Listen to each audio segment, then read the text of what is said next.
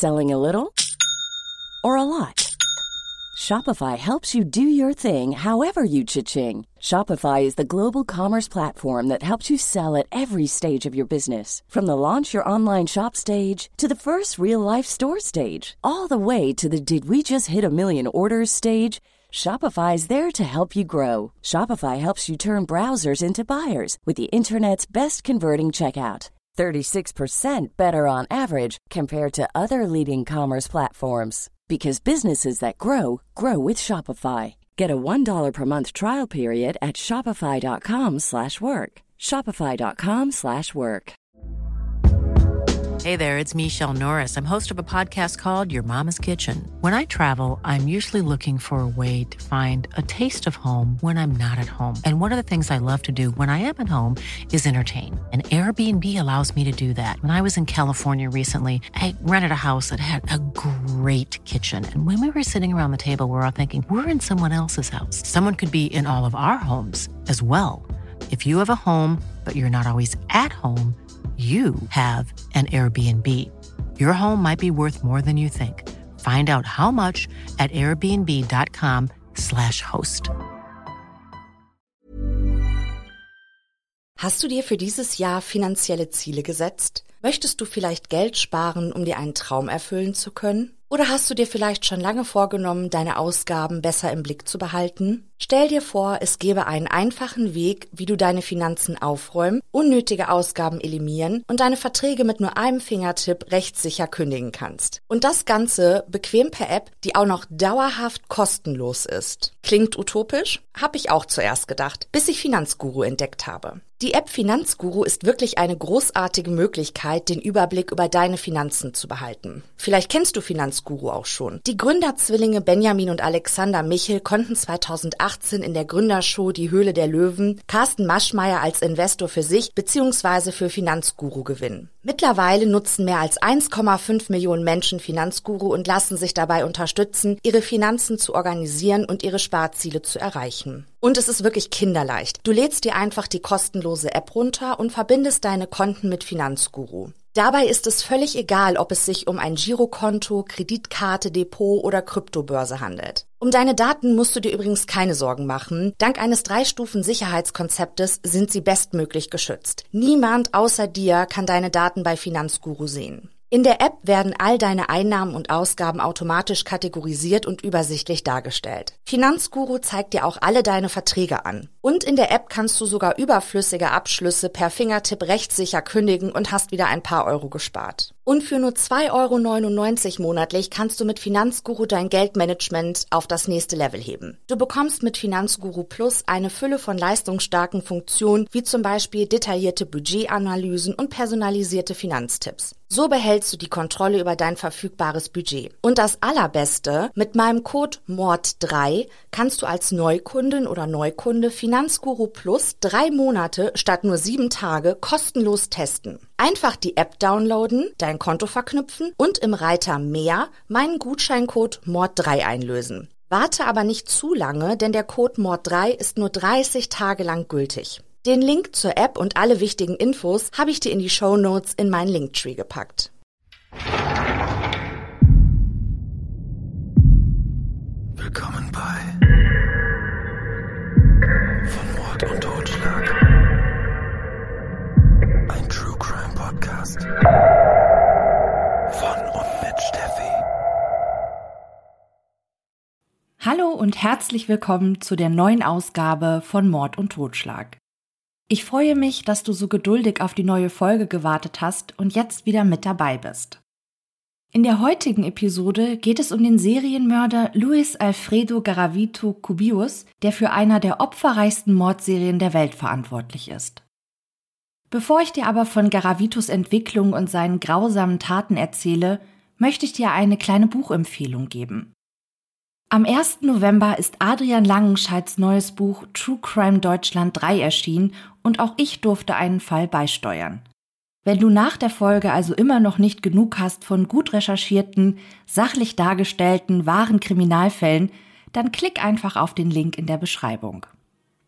Aber zunächst reise ich mit dir an die Nordspitze Südamerikas.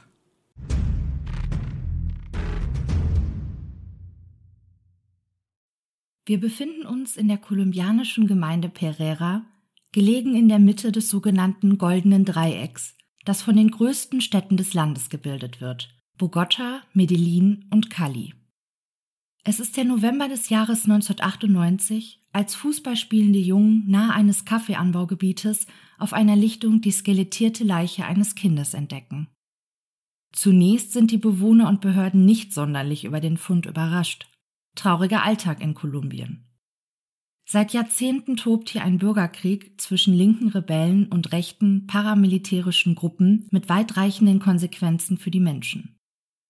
Viele Kinder leben durch die Folgen der bewaffneten Auseinandersetzungen auf den Straßen der Städte. Am Tage durch die Öffentlichkeit geschützt, müssten sie bei Einbruch der Dunkelheit um ihr Leben fürchten. Denn dann ziehen die schwer bewaffneten, vermummten Todesschwadronen durch die Straßen und töten all die Menschen, die sie für gefährlich oder sozial schädlich erachten. Dazu zählen auch die kleinsten verwaisten Einwohner Kolumbiens. Doch nur eine Woche nach dem ersten Leichenfund werden auf der Lichtung die sterblichen Überreste eines weiteren Kindes entdeckt. Die Behörden entscheiden sich nun, die Grünfläche, überwuchert mit Gräsern und Sträuchern, genauestens zu durchkämmen. Am Ende ihrer Suche haben die Polizisten und Forensiker die Leichen von 36 Kindern geborgen, die nur oberflächlich auf dem Terrain verscharrt wurden. Nur eines von Dutzenden Massengräbern, das die Behörden seit 1997 entdeckten. Die Opfer waren allesamt gefesselt, missbraucht, gefoltert, ermordet und teilweise auch über ihren Tod hinaus von dem Täter geschändet. Bald nach den Leichenfunden in Pereira werden nahe dem Fundort zum Gedenken der Opfer zwölf frische Palmen gepflanzt. In einem Felsvorsprung werden fünf Figuren hineingemeißelt. Sie sollen spielende Kinder darstellen, doch in ihrem Gesichtsausdruck scheint sich Schmerz und Entsetzen abzuzeichnen. Am Fuße der Gedenkstätte fällt der Blick auf eine kleine Tafel mit ihrer Gravur. Dort liest man, wenn wir mit der Gleichgültigkeit und dem im Stich lassen fortfahren, werden wir nie erfahren, was mit den Kindern von Pereira passiert ist. Zunächst scheint es für die Polizei so, als treibe in Kolumbien eine satanische Sekte ihr Unwesen. Noch ahnt niemand, dass es sich bei den grausamen Morden tatsächlich um das Werk eines homosexuellen, pädophilen und sadistischen Einzeltäters handelt, der in der Kriminalgeschichte einen Sonderfall darstellen wird. Zum einen beweisen die Skelettfunde, dass der Mann über 300 Jungen ermordet hat, zum anderen könnte er einer der ersten Serienmörder sein, der nicht den Rest seines Lebens in Gefangenschaft verbringen wird. Es ist der 25. Januar des Jahres 1957. An diesem Freitag erblickt in der kolumbianischen Gemeinde Genova ein kleiner Junge das Licht der Welt. Er ist das erste Kind von Michael Antonio Garavito und Rosa Delia Cuvillos. Sie nennen ihren Erstgeborenen Luis Alfredo Garavito Cuvillos. Wie es in spanischsprachigen Ländern Tradition ist, erhält der Junge beide Nachnamen seiner Eltern, angesprochen wird er aber wie üblich mit seinem ersten Vornamen und dem geerbten Nachnamen seines Vaters. Luis Garavito. Luis folgen in den kommenden Jahren noch sechs weitere Geschwister. Vater Michael ist Eigentümer einer Kaffee- und Teeplantage. Der Ertrag seines Geschäftes hält sich jedoch in Grenzen. Mutter Rosa soll sich, um das Überleben ihrer Großfamilie zu sichern, seit Jahren prostituieren. Luis sagt später über sich als Kind, ich war ein sehr schüchternes Kind, klein und ängstlich. Doch das sollte sich in wenigen Jahren ändern. Garavitos Familie kann ohne weiteres als dysfunktional bezeichnet werden. Der Vater, schwer alkoholkrank, missbraucht Frau und Kinder sowohl emotional als auch körperlich. Der jähzornige Mann lässt keine Gelegenheit aus, seine Familie mit Fäusten und Worten zu traktieren.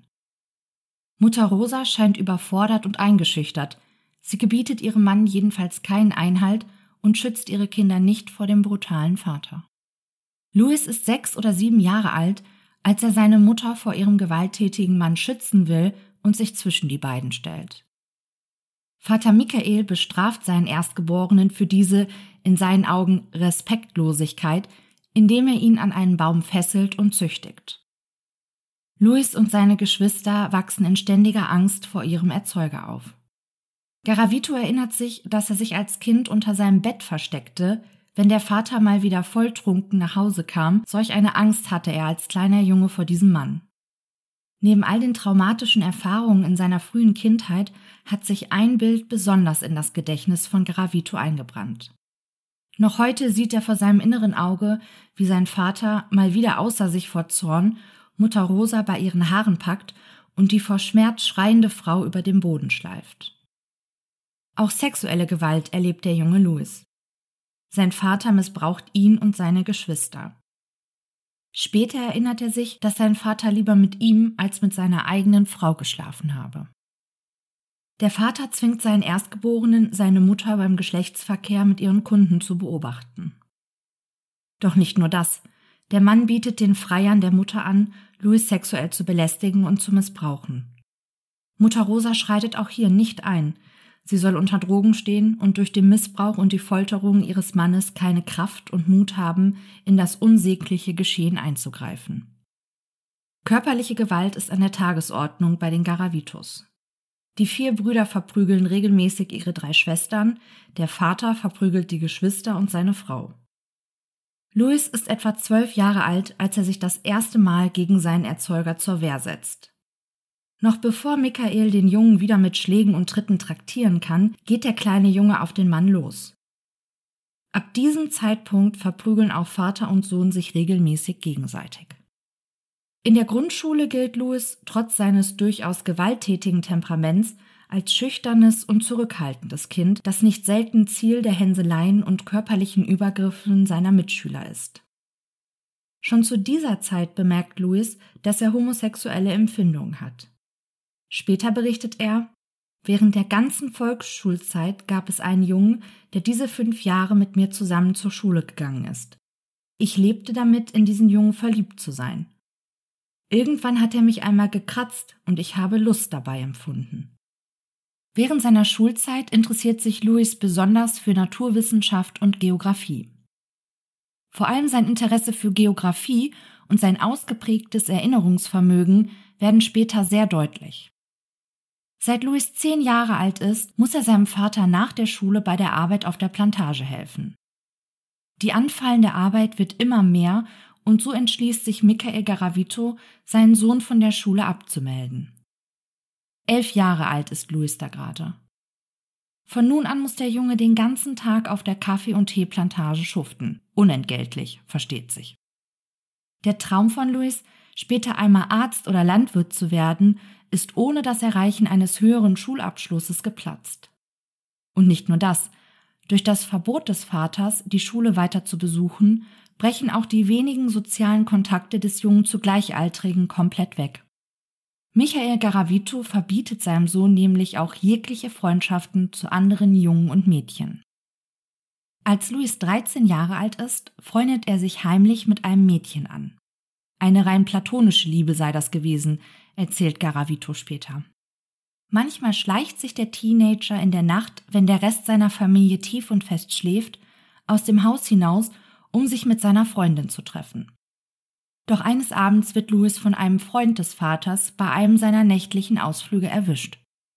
Der Mann droht dem Teenager, dessen Eltern alles zu erzählen, und Michael würde Louis dafür hart bestrafen.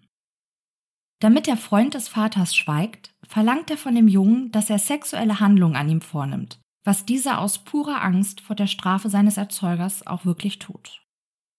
Schon bald wird auch ein Nachbar und örtlicher Drogeriebesitzer auf Luis Garavito und seine verzweifelte Situation aufmerksam.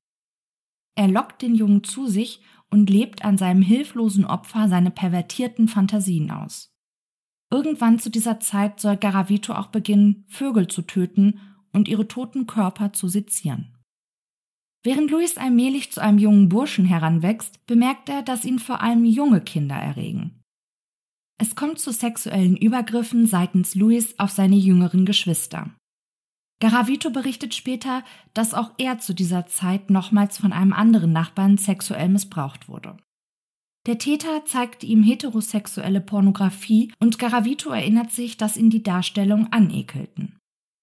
Während seiner Teenagerzeit kommt es zu zwei Vorfällen, die dazu führen, dass Louis von seinen Eltern vor die Tür gesetzt wird. Einmal wegen des Versuches, einen kleinen Jungen zu vergewaltigen, ein anderes Mal, weil Louis einen erst sechs Jahre alten Jungen angreift. Doch Michael und Rosa verweisen ihren Sohn nicht wegen der Übergriffe ihres Hauses, nein, sie schmeißen ihn raus, weil sie in seinem Verhalten eine Rebellion erkennen wollen. Die Vergewaltigungsversuche seines Sohnes entschuldigt der Vater damit, dass, Zitat, wenn es keine Frauen gibt, sein Sohn wohl das Recht hätte, sich an kleinen Jungen zu vergreifen. Louis ist 16 Jahre alt, als er seinen ersten schlecht bezahlten Job annimmt. Sobald er genug Geld gespart hat, kehrt Garavito seiner Familie und der Plantage den Rücken. Fortan schlägt der Teenager sich als Hilfsarbeiter durch.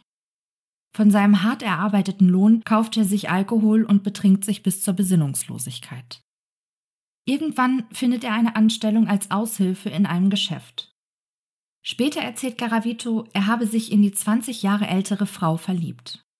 Er berichtet aber auch, dass er Frauen immer nur platonisch lieben konnte. Sexuell habe er nie Interesse an seinen Partnerinnen gehabt. Eines Tages gerät Luis volltrunken in Streit mit seiner Arbeitgeberin. Garavito kündigt seine Anstellung, packt seine Sachen und zieht weiter, auf der Suche nach einem neuen Job. Ein Verhalten, das er bis zu seiner späteren Verhaftung beibehalten wird. Nie hält es den jungen Mann lange an einem Ort oder an einem Arbeitsplatz. So geht Louis allen aufkommenden Problemen aus dem Weg, sorgt aber auch dafür, dass er keine engeren sozialen Bindungen zu anderen Menschen entwickeln kann. Garavito hat die Gabe, sich schnell in Aussehen und Verhalten seiner jeweiligen Umgebung anzupassen. Dennoch bleibt er immer einsam. Sein Alkoholkonsum steigt ins Unermessliche. Louis ist 22 Jahre alt, als er im Alkoholrausch einige Polizisten angreift. Die Männer nehmen den Betrunkenen in Gewahrsam. Garavito wird zu einer Geldstrafe verurteilt. Ein Bekannter von Luis rät dem jungen Mann, zu den anonymen Alkoholikern zu gehen, um seine Sucht in den Griff zu bekommen. Und tatsächlich nimmt Garavito an den Sitzungen teil und es gelingt ihm sogar, seine Alkoholsucht unter Kontrolle zu bekommen. Ein Jahr lang schafft er es, keinen Alkohol zu trinken. Doch dann kommt der Rückfall.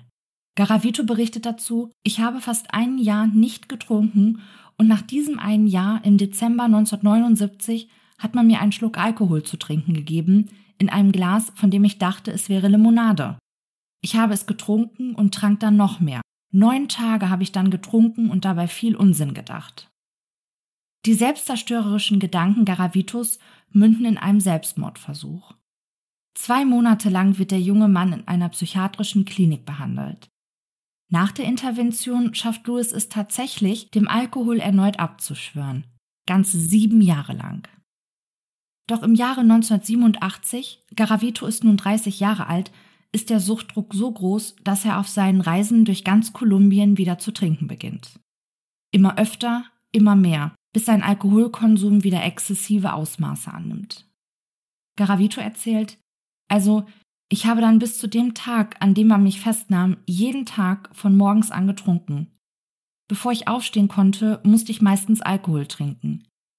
Mein Körper war nicht mehr in der Lage aufzustehen, er verlangte nach Alkohol. Wenn ich das nicht gemacht hätte, hätte ich nicht aufstehen können. Dann habe ich meistens wohltemperiertes, lauwarmes Bier getrunken, kalt schmeckte es mir nicht. Dann habe ich meist wohltemperiertes, lauwarmes Bier getrunken. Kalt schmeckte es mir nicht. Hatte ich kein Bier, dann trank ich Schnaps, obwohl mir Bier lieber war. Als Garavito 33 Jahre alt ist, so berichtet er, beginnt er Stimmen in seinem Kopf zu hören und Dinge zu sehen, die nicht da sind. Für den jungen Mann ist klar, dass die Stimmen und Halluzinationen nur von dunklen, übersinnlichen Kräften herrühren können. Er beginnt Bücher zu okkulten Themen zu lesen und dringt immer tiefer in die Materie ein. Bis heute versteckt Garavito seine Schuld hinter seinem Aberglauben. Bereits als Teenager zwingt Garavito Jungen zu sexuellen Handlungen. Sein letzter Angriff findet im Alter von 19 Jahren statt. Er bedroht ein zwölfjähriges Kind mit einem Messer und will ihn entführen. Doch der Junge beginnt zu schreien und schafft es, seinem Widersacher zu entkommen. Der Zwölfjährige vertraut sich der Polizei an und Garavito kann festgenommen werden. Für kurze Zeit kommt der Teenager, unter Angaben einer falschen Identität, ins Gefängnis. Nun jedoch, 16 Jahre später, wird Luis Garavito noch einen Schritt weitergehen. Zitat Es war ein Sonntag, der 4. Oktober 1992. Ich war am Busterminal von Cali und trank Alkohol, als ich bemerkte, dass etwas Fremdes von mir Besitz ergriff. Ich hörte damals bereits schon länger Stimmen. Ein zwölfjähriger Junge ging vor mir und ich fühlte dieses Fremde, das Besitz von mir ergriff. Die Stimme sagte mir, da geht ein kleiner Junge. Und ich ging hin und sprach ihn an, aber an den Mord, wie es geschah, habe ich nur sehr vage Erinnerungen. Der Mord an dem Kind ist der Auftakt für eine Mordserie, die sich über sieben Jahre erstrecken und etwa 300 bis 400 Jungen das Leben kosten wird. Zwischen Oktober 1992 und April 1999 verschwinden im ganzen Land männliche Kinder im Alter zwischen 8 und 13 Jahren. Garavito hält immer Ausschau nach Jungen mit einer hellen Hauttönung aus sozial schwachen Verhältnissen. Ausnahmen bilden ein 16-jähriger Teenager mit einer schweren Gehbehinderung im März 1994 und ein 13-jähriger dunkelhäutiger Junge im Juli 1997, die Garavito ebenfalls zum Opfer fallen. Der Serienmörder fesselt, foltert, vergewaltigt, verstümmelt. Dann fügt er den Kindern einen tiefen Schnitt in den seitlichen Hals zu, teilweise bis zur Enthauptung. Bei manchen der Ermordeten kommt es zur Leichenschändung. Der Täter lockt die Kinder an abgelegene, mit Pflanzen und Sträuchern überwucherte Orte, um sich dann an ihnen zu vergehen. Die Leichen der Kinder verscharrt Garavito nur oberflächlich. Seine geleerten Flaschen billigen Fusels lässt er achtlos an den Tatorten liegen. Nahe der Leichenfundorte befindet sich häufig ein Fluss oder Bach, in dem sich der Serienmörder nach seinen grausamen Taten Blut und Schmutz von Händen und Körper wäscht. In manchen Fällen tötet Garavito seine Opfer in seiner Wohnung. Hier kommt es dann zu einer sogenannten defensiven Leichenzerstückelung. Der Täter zerteilt die Leiche nicht aus einer sexuellen Motivation heraus, sondern um sie leichter vom Tatort verbringen und entsorgen zu können. Die Leichenteile verstaut Garavito in Plastikbeutel, die er mit Steinen beschwert in Gewässer wirft. Der Serienmörder gesteht später auch fünf Morde an erwachsenen Opfern. Diese Morde dienten dazu, mögliche Zeugen für seine unsäglichen Verbrechen zu beseitigen. In Deutschland scheint es schier unmöglich, dass innerhalb von sieben Jahren 300 bis 400 Kinder einfach so spurlos verschwinden und niemanden scheint es aufzufallen oder zu interessieren. Wie war es also in den 90er Jahren in Kolumbien überhaupt möglich, dass Garavito einer der opferreichsten Mordserien über Jahre hinweg ungehindert begehen konnte? Grund dafür ist der seit Jahrzehnten in Kolumbien tobende Bürgerkrieg zwischen linken Rebellen und rechten paramilitärischen Gruppen und die Armut, die in dem Land herrscht. Viele Kinder kommen aus sozial schwachen Verhältnissen, teilweise leben sie auf der Straße. Kinderarbeit gehört zum Alltag in Kolumbien. Mit der Arbeit sorgen die Kinder für ihr Überleben oder tragen zum Überleben ihrer Familien bei. Auf dem Land arbeiten die Kinder zumeist in der Landwirtschaft, in der Stadt verdienen sie ihr Geld im Straßengewerbe oder werden in Haushalten beschäftigt. Auch die Jüngsten sehen sich nicht selten dazu gezwungen, sich zu prostituieren, um zu überleben. Gewalt und Drogen stehen auf der Tagesordnung. Hinzu kommt im Dezember des Jahres 1979 das Phänomen der sozialen Säuberung in Kolumbien. Opfer können alle Menschen werden, die zu den Randgruppen zählen. Vermeintliche Kriminelle, Bettler, Drogenabhängige, Prostituierte und eben auch die zahlreichen Straßenkinder. In den kommenden Jahren werden in über 200 Städten tausende Menschen von über 60 verschiedenen Gruppen, die sich der sozialen Säuberung verschrieben haben, ermordet. Die sogenannten Todesschwadronen fallen des Nachts in die Städte ein, vermummt, schwer bewaffnet und in Autos ohne Kennzeichen. 95 Prozent ihrer Opfer werden im Schlaf exekutiert. Manche Todesschwadronen legen ihren Opfern aber auch bei lebendigem Leib einen sogenannten Koller um. Dabei handelt es sich um einen brennenden Autoreifen, der dem Opfer um seinen Hals gelegt wird. Die Leichen der Ermordeten tauchen später häufig nackt, mit gefesselten Händen und nicht selten auch mit Folterspuren an Straßenrändern, auf Müllkippen oder in Flüssen auf. Häufig tragen die Leichen ein Schild um den Hals, auf dem solche Dinge stehen wie ermordet wegen Diebstahls und ähnliches. Die Armut der Kinder und die grausamen Taten der Todesschwadronen spielen Luis Garavito für die Umsetzung seiner pervertierten Fantasien in die Hände und sorgen dafür, dass er eine so hohe Opferzahl produzieren kann, ohne als Serienmörder enttarnt zu werden. Der Mann passt sein Äußeres und sein Hilfeersuchen an die jeweilige kolumbianische Region an, in der er sich gerade befindet. Garavito hält es nie lange an einem Ort und neben seinem Äußeren wechselt er auch häufig seine Identität, was es für die Behörden noch schwerer macht, den Mann zu ergreifen. Der Serienmörder offeriert seinem auserwählten Opfer für eine kleine Hilfstätigkeit den Lohn, für den der Junge normalerweise fünf ganze Tage lang hart arbeiten muss. Garavito erfasst schnell, an was es seinem ausgesuchten Opfer fehlt und wie er es am besten locken kann. Obdachlosen Straßenkindern verspricht er Drogen, spielsüchtigen Kindern bezahlt er Automatenspiele. Er spendiert frisch gebackenen Kuchen und süße Limonade. Garavito, der selbst in Armut aufgewachsen ist, weiß, wie er Zugang zu den verwahrlosten Kindern bekommt. Er versucht stets, die Jungen aus dem Schutz der Öffentlichkeit ohne großes Aufsehen zu erregen herauszulocken und ohne, dass die Kinder sich bei ihren Eltern abmelden. Ablenkungen, kleine Geschenke und erfundene Geschichten helfen ihm dabei. Häufig waren diese Hilfsmittel aber gar nicht nötig. Die Aussicht, die Arbeit auf der Straße nur kurz unterbrechen zu müssen, um für eine kleine Hilfstätigkeit so viel Geld zu bekommen, ist zu verlockend. Viele berichten ihren Eltern nicht von dem Nebenverdienst, um über ihre verdienten Pesos frei verfügen zu können. Der fremde Mann gibt vor, ganz abgelegen zu wohnen, und so folgen die Jungen ihm freiwillig abseits der Straßen und Wege in ihren sicheren Tod. Meist sucht der Serienmörder sich sein Opfer an den Vormittagen, wenn er schon bereits volltrunken ist. Garavito hat im Laufe seines Lebens immer mal wieder Lebenspartnerinnen, mit denen er nach Berichten aber nie intim geworden sein soll. Manche der Frauen bringen auch Kinder mit in die Beziehung. Die Mütter erzählen, dass Luis schnell Zugang zu den Jungen und Mädchen bekam. Von seiner pädosexuellen Veranlagung ahnen die Frauen jedoch nichts. Es gilt aber nahezu als gesichert, dass Garavito sich nie an seinen Stiefkindern verging. Es ist das Jahr 1995, als der Serienmörder sich einen Fuß bricht. Die Fraktur wird medizinisch nicht richtig versorgt. Fortan hinkt der 38-Jährige. Ein körperliches Merkmal, das im Jahre 1996 beinahe zu seiner Ergreifung führt. Am frühen Nachmittag des 8. Junis verschwindet in dem kleinen Städtchen Boyocca ein zwölfjähriger Junge. Auch von seinem Fahrrad, mit dem er unterwegs war, fehlt jede Spur, so dass anzunehmen ist, dass auch er seinem Mörder freiwillig gefolgt ist. Fünf Tage später wird die grausam malträtierte Leiche des Kindes entdeckt. Der Mörder hatte sein Opfer geköpft, ihm den Penis abgeschnitten und in den Mund geschoben. Der Modus operandi, also die Art und Weise, wie ein Täter handelt, sprach gegen eine Tat der Todesschwadronen und auch die Annahme der Behörden, dass vielleicht eine satanische Sekte ob der Grausamkeiten, die den Opfern zugefügt wurden, ihr Unwesen in Kolumbien treibt, schien wenig plausibel.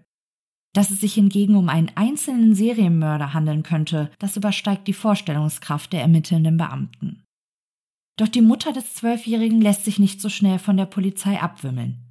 Anders als die meisten anderen Eltern der zahlreichen vermissten Jungen, die den Beamten nicht trauten und sie auch nicht als Verbündete bei der Suche nach ihren vermissten Söhnen sehen konnten.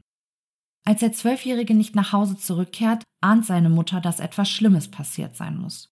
Sie macht sich direkt auf die Suche nach ihrem verschwundenen Kind und stellt auf eigene Faust Nachforschungen an. Sie findet heraus, dass ihr Sohn letztmalig in einem kleinen Laden gesehen wurde. Dort sei er mit mehreren Kindern und einem erwachsenen, hinkenden Mann gesehen worden. Die Beschreibung deutet auf Luis Garavito hin, der sich zu der Zeit in dem Örtchen aufhält. Der Verdächtige wird festgenommen und befragt. Garavito räumt ein, dass er auf die Kinder getroffen sei, doch mit der Ermordung des Jungen habe er nichts zu tun. Die Beamten würden ihn doch nur verdächtigen, weil er ein hinkendes Bein habe. Und da die Polizei tatsächlich keine Beweise hat, müssen sie den Verdächtigen wieder gehen lassen. Keine zwei Wochen nachdem der Zwölfjährige ermordet wurde, wird am 21. Juni 1996 die geschändete Leiche eines 13-jährigen Jungen entdeckt. Im Nachhinein hätte den Behörden nun langsam dämmern können, dass es sich um eine Mordserie handelt. Doch stattdessen nimmt die Polizei den 44 Jahre alten Pedro Pablo Ramirez Garcia fest. Ramirez ist ein stadtbekannter Sexualstraftäter und auch er hinkt mit einem Bein. Wie Garavito. Außerdem glaubte ein Junge sich zu erinnern, dass Ramirez der Mann gewesen sei, der ihm und seinen Freunden Süßigkeiten gekauft hatte. Doch obwohl der Sexualstraftäter hinter Schloss und Riegel sitzt, melden sich weiterhin besorgte Eltern bei der Polizei und melden ihre Söhne als vermisst. Bald darauf wird Ramirez aus der Haft entlassen. Zumindest für die Morde an den Jungen ist der Mann nicht verantwortlich. Etwa ein Jahr später entdecken Fußballspielende Kinder die verweste Leiche eines Jungen in der Nähe eines Kaffeeanbaugebietes in Pereira.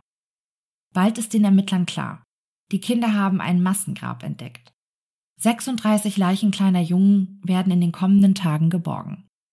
Im Februar des Jahres 1998 kommt es erneut zu einer grausamen Entdeckung. In der Nähe von Genua, der Geburtsstadt von Garavito, werden zwei Kinderleichen, die ganz nah beieinander liegen, entdeckt. Wie schon in den Fällen zuvor wurden die verwesenden, schwer misshandelten Körper in einem hügeligen, mit tropischen Gräsern hoch bewachsenen Gelände gefunden. Nur wenige Meter von den beiden Opfern entfernt stoßen die Polizisten am folgenden Tag auf eine weitere Kinderleiche.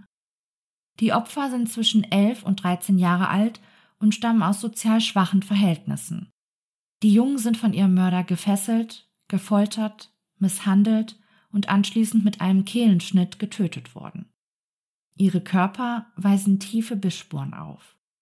Im Gras liegt ein Messer, die Tatwaffe. Den Ermittlern ist beim Anblick der Szenerie klar, dass es sich hierbei nicht um eine bloße Entführung oder um ein Kriegsverbrechen handeln kann. DNA-Spuren werden übrigens nicht gesichert, aus Kostengründen. Bei den Ermittlungen stellt sich schnell heraus, dass die drei ermordeten Jungen eng befreundet waren. Und dennoch waren sie an zwei aufeinanderfolgenden Tagen, aber immer gegen 10 Uhr am Vormittag, verschwunden. Wie konnte das möglich sein? Die Ermittler führen ausgiebige Gespräche mit den Müttern der Kinder. Und so finden sie heraus, dass einer der beiden Jungen zu Hause berichtete, dass er einem Mann gegen Bezahlung helfen wolle, Rinder zu treiben. Die anderen Kinder hatten dies ihren Eltern zwar nicht erzählt, wahrscheinlich um das Geld für sich behalten zu können, doch scheinbar ist hier der gemeinsame Nenner. Irgendwann im Jahre 1998 begeht Garavito einen Fehler, den die Ermittler schon bald auf seine Spur führen wird. Nachdem der Serienmörder wieder einen Jungen auf bekannte Art und Weise ermordet und im Anschluss eine Flasche billigen Fusels geleert hatte, schlief er mit einer glühenden Zigarette in der Hand ein. In Windeseile setzte die brennende Kippe die umliegenden Gräser und Sträucher in Flammen. Durch die Hitze und die Flammen, die begannen an seinem linken Arm und seiner linken Körperhälfte zu züngeln, wurde der volltrunkene Garavito geweckt. Fluchtartig verließ er die Szenerie und ließ dabei allerlei Dinge zurück. Seine Unterwäsche, Schuhe, seine Brille und einige Pesos.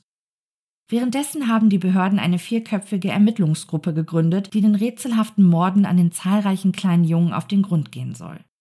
Die zuständige Staatsanwaltschaft befindet sich im mittleren Westen Kolumbiens im Landesteil Armenia. Doch die Voraussetzungen für die Ermittlungen sind schlecht. Der Teil des Landes war im Jahre 1988 von einem schweren Erdbeben zerstört worden und auch zehn Jahre nach der Naturkatastrophe gab es hier noch immer eine kaum brauchbare Infrastruktur. Da ein Groß der Morde aber in Armenia stattgefunden hatten, gingen die Behörden davon aus, dass dies trotz aller Widrigkeiten die beste Ausgangsposition für die folgenden Ermittlungen ist. Die vier Ermittler nehmen also ihre Arbeit auf. Zuerst tragen sie landesweit alle Morde an minderjährigen Jungen zusammen, die übereinstimmende Merkmale an den gefundenen Leichen und den Fundorten aufweisen. Die Männer tragen Dutzende Fälle von toten Kindern aus den vergangenen Jahren zusammen, die Gemeinsamkeiten aufweisen. Doch die Arbeit der Ermittler wird ihnen deutlich dadurch erschwert, dass viele der toten Jungen nicht identifiziert und die Verletzungen, die ihnen zugefügt wurden, zum Teil nur unzureichend dokumentiert sind. Und auch eine Identifizierung der gefundenen toten Kinder anhand des Zahnstatus erweist sich als kaum möglich. Die Daten zum Zustand der Zähne der Jungen wurden meist nur bei den Schuluntersuchungen dokumentiert – und diese Dokumente sind zum Teil dem schweren Erdbeben zum Opfer gefallen oder sie mussten erst aus den zerstörten Gebäuden der Behörden geborgen werden. Dem Institut für Rechtsmedizin in Bogota gelingt es aber, mit Hilfe von Passfotos, die mit den aufgefundenen Schädeln überlagert werden, einige Personenerkennung durchzuführen und den bis dahin anonymen Opfern einen Namen zu geben. Dennoch, bis heute konnten 27 getötete Opfer des Serienmörders nicht identifiziert werden. Die vierköpfige Ermittlungsgruppe bekommt Unterstützung vom FBI und dem legendären Profiler Robert Ressler. Immer mehr kristallisiert sich heraus, dass es sich tatsächlich um einen einzelnen Täter handeln muss. Ein Umstand, der die Experten an einen Serienmörder glauben lässt, ist die Unterteilung der Orte, an denen der Täter mordet. Es scheint für die Ermittler so, dass der Mörder die abgelegenen, für ihn passend erscheinenden Orte in Sektoren aufteilt und dann pro Unterabschnitt eine Tötung durchführt. Für die Annahme, dass es sich um die Taten eines Satanskult handeln könnte, die auch gerne in der Presse diskutiert wurde, fanden die Experten keine Hinweise. Und auch die Theorie, dass die Morde möglicherweise im Zusammenhang mit illegalem Organhandel stehen könnten, wird schnell wieder verworfen. Die gefundenen Blutspuren deuten darauf hin, dass der Auffindeort auch der Tatort war, für die Entnahme von Organen eine viel zu unsterile Umgebung. Mit den gefundenen Gegenständen, die nach dem selbst ausgelösten Brand an einem der Tatorte zurückgelassen wurden, schaffen die Experten es, den Kreis möglicher Verdächtiger auf 25 Kolumbianer einzugrenzen. Auch der Name Luis Alfredo Garavito Cubius steht auf der Liste. Dies gelang unter anderem durch die gefundenen Schuhe, deren Spurenmuster an der Sohle den Schluss zuließ, dass der Täter einen hinkenden Fuß haben muss. Zudem weisen die Gläser der gefundenen Brille auf eine spezielle und wohl seltene Fehlsichtigkeit hin, die nur bei Männern in der Altersgruppe der 40 bis 60-Jährigen auftritt. Und nicht nur das. Während der Ermittlungen stoßen die Behörden auf einen Mordfall, der im November des Jahres 1993 in dem Heimatdorf von Garavito geschah. Der Nachbarsjunge von Garavitos Schwester war am Morgen nach Halloween verschwunden. Der 31. Oktober gilt in Kolumbien als der Abend der Kinder und ähnlich wie in den USA werden den von Tür zu Tür ziehenden Kindern Süßigkeiten geschenkt. Die Eltern des ermordeten Jungen berichteten, dass ihr Sohn sich am Morgen nach den Feierlichkeiten um 6 Uhr auf den Weg machte, auf der Suche nach Süßigkeiten, die andere Kinder des Nachts aus ihren Taschen verloren hatten. Ein kleiner, unbeobachteter Junge auf der Suche nach Naschwerk. Für Garavito war das Grund genug, von seinem üblichen Schema abzuweichen und das Kind schon am frühen Morgen zu töten. Doch natürlich wurde den Ermittlern erst viel später klar, dass der Nachbarsjunge von Garavitos Schwester dem Serienmörder ebenfalls zum Opfer fiel. All diese Puzzlestücke fügen sich erst viel später zusammen. Es ist der 22. April des Jahres 1999, als ein Obdachloser Zeuge eines Übergriffes wird und beherzt eingreift. Eigentlich wollte der wohnungslose Mann sich in dem abgelegenen Gelände mit den hochgewachsenen Gräsern am Rande der Stadt Villa Vincenzo nur in Ruhe einen Joint rauchen, doch die Schreie eines Kindes lassen ihn aufhorchen. Er folgt den Lauten und sieht schon bald einen Mann, der einen gefesselten Jungen attackiert. Der obdachlose Mann zieht mit lauten Rufen die Aufmerksamkeit des Angreifers auf sich. Um ihn von seinem Tun abzubringen, wirft der Zeuge mit Steinen auf den Täter. Der scheint davon ziemlich unbeeindruckt zu sein. Er löst die Fesseln seines Opfers und befiehlt dem Jungen, weiter in das Gelände hineinzustapfen. Doch das Kind nimmt all seinen Mut zusammen und rennt seinem Retter entgegen.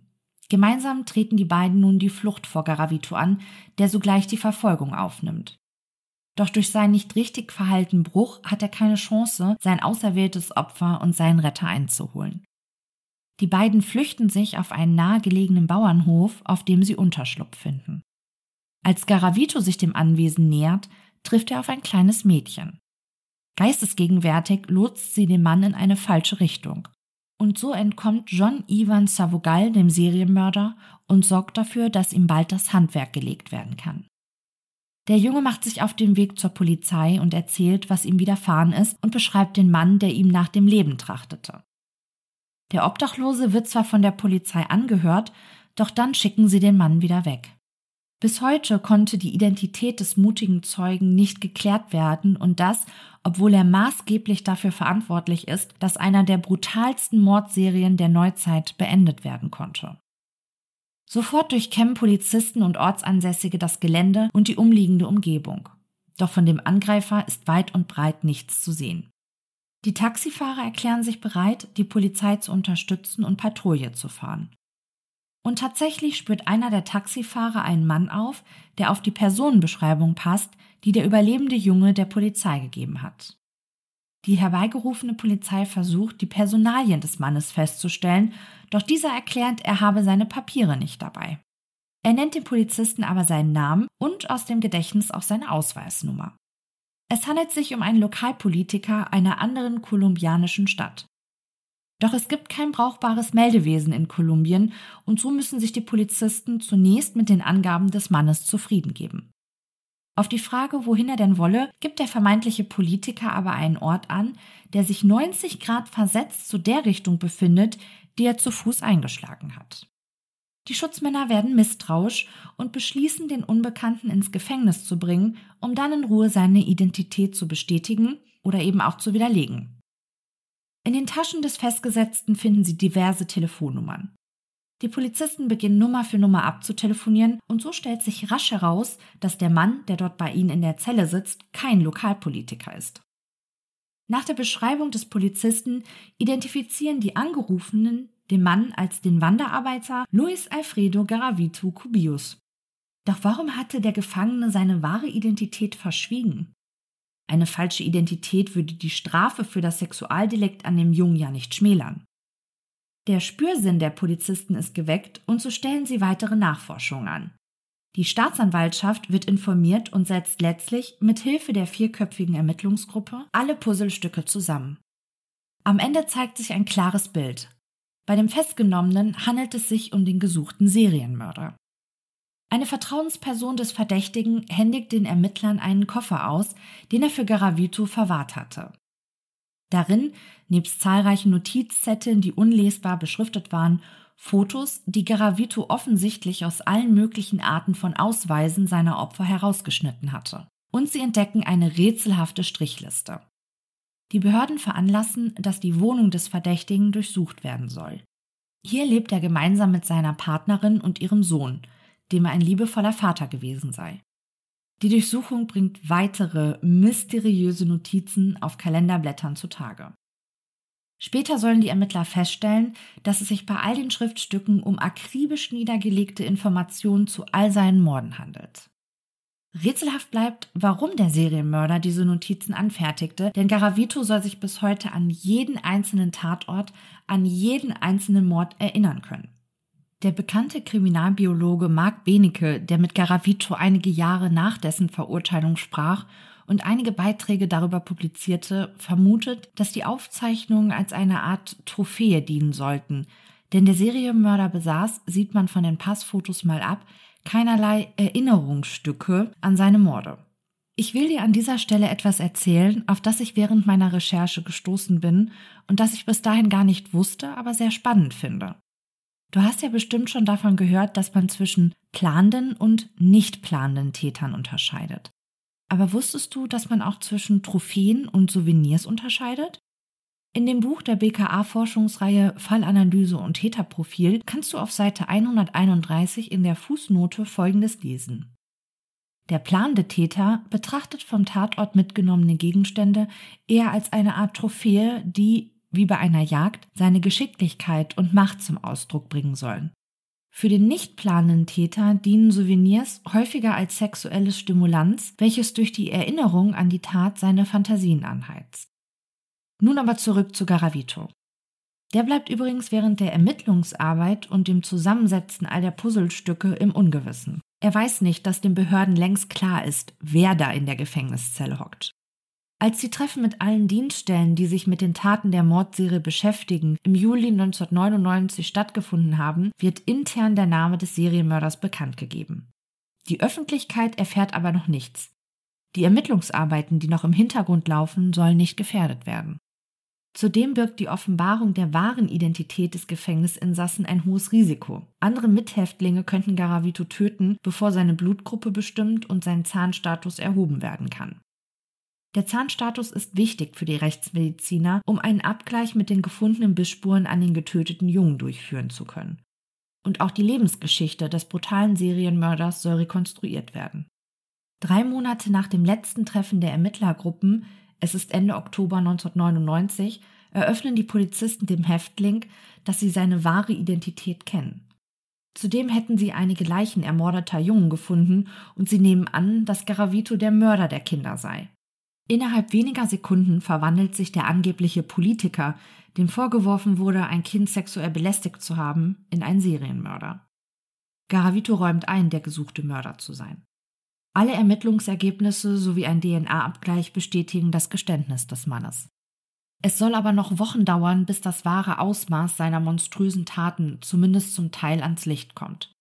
Marc Benecke schreibt, dass Garavito mit Sicherheit über 200, eher aber über 300 Jungen ermordet habe und an weiteren hunderten männlichen Kindern sexuelle Handlungen vorgenommen habe. Von der Presse wird Luis Garavito La Bestia, die Bestie, getauft. Um weitere öffentliche Aufruhr zu vermeiden und weil der Beschuldigte geständig ist und alle Beweise gegen die Täterschaft einer anderen Person sprechen, entscheidet sich das Gericht nach Artikel 40 des kolumbianischen Strafgesetzbuches für ein sogenanntes Strafbefehlsverfahren. Bei solch einem Verfahren willigt der Angeklagte ohne eine öffentliche Verhandlung in eine von dem Richter festgesetzte Strafe ein, die dann rechtsverbindlich wird. Letztlich wird Garavito im Dezember 1999 für 138 Morde zu einer Freiheitsstrafe von 1853 Jahren und neun Tagen verurteilt. Im Gefängnis zeichnet Garavito detaillierte Karten, wo die Ermittler noch weitere Leichen seiner Opfer finden können. Er scheint eine Art fotografisches Gedächtnis zu haben. Zwischen den Jahren 2000 und 2006 kommt es in Kolumbien zu einer Gesetzesänderung, die teilweise auch rückwirkend Einfluss auf das kolumbianische Strafrecht hat. Konnten zuvor die Einzelstrafen summiert werden, so ist nun nur noch eine Höchststrafe von 25 bis 40 Jahren möglich. Das dürfte auch der Grund dafür sein, warum der Serienmörder sich so sehr dafür engagiert, dass der Großteil der Leichen seiner Opfer gefunden wird. Denn genau wie in Deutschland auch, dürfen kolumbianische Häftlinge bei guter Führung auf eine vorzeitige Entlassung hoffen. Eine Sicherungsverwahrung ist rechtlich in Kolumbien nicht vorgesehen. Garavitos Haftstrafe wurde somit auf 40 Jahre begrenzt. Die Jahre sitzt der Mann in einem Hochsicherheitsgefängnis in einer Einzelzelle ab. Die Behörden schätzen die Gefahr, dass der Kindermörder von seinen Mithäftlingen getötet werden könnte, als zu groß ein. Und weil Garavito den Ermittlern so ambitioniert bei der Aufklärung seiner Mordserie half, hat sich seine Haftstrafe auf unglaubliche 22 Jahre reduziert. So könnte einer der opferreichsten Serienmörder seinen Lebensabend theoretisch in Freiheit verbringen und das, obwohl der Mann eine paraphile Störung hat, die nach heutigem Wissensstand nicht therapierbar ist. George R. Brown von der East Tennessee State University definiert Paraphilien und paraphile Störungen so. Paraphilien sind häufige, intensive, sexuell stimulierende Fantasien oder Verhaltensweisen, die unbelebte Objekte, Kinder, nicht einverständnisfähige Erwachsene oder eigene Qualen bzw. Erniedrigungen an sich selbst oder am Partner einbeziehen. Paraphile Störungen sind Paraphilien, die Leid oder Probleme verursachen, die Lebensweise der betroffenen Person beeinträchtigen oder die anderen Personen Schaden zufügen oder zufügen können. Aber nun zurück zu Garavitos möglicher Entlassung. Denn der Serienmörder hat wohl auch im Nachbarland Ecuador gemordet. Anzunehmen ist, dass die dortigen Behörden Interesse haben, den Serienmörder auch in Ecuador für seine Taten büßen zu lassen. Doch das bleibt abzuwarten, ebenso wie seine Entlassung. Legt man eine maximale Haftdauer von 40 Jahren zugrunde, dann wäre der heute 64-jährige Garavito bei seiner Entlassung stolze 82 Jahre alt. Erst vor wenigen Tagen wurde sein Gnadengesuch abgelehnt. Der Richter begründet seine Entscheidung damit, dass Garavito noch offene Entschädigungszahlungen an die Hinterbliebenen seiner Opfer zu zahlen hat, umgerechnet etwa 36.000 Euro. Der Serienmörder gibt sich geläutert. Im Jahre 2003 lässt er sich von Mitgliedern einer evangelischen Kirchengemeinde im Gefängnis taufen. Er glaubt, seine inneren Dämonen losgeworden zu sein. Auch für die Zeit nach seiner Entlassung hat Garavito schon Pläne geschmiedet.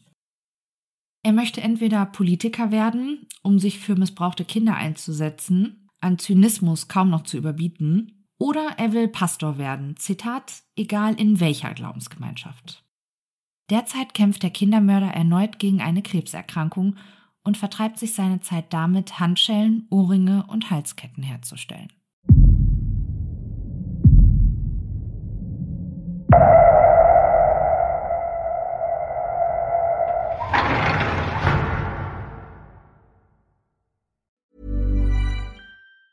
Planning for your next trip? Elevate your travel style with Quince. Quince has all the jet setting essentials you'll want for your next getaway, like European linen, premium luggage options, buttery soft Italian leather bags, and so much more. And it's all priced at 50 to 80% less than similar brands. Plus, Quince only works with factories that use safe and ethical manufacturing practices. Pack your bags with high-quality essentials you'll be wearing for vacations to come with Quince. Go to quince.com slash trip for free shipping and 365-day returns.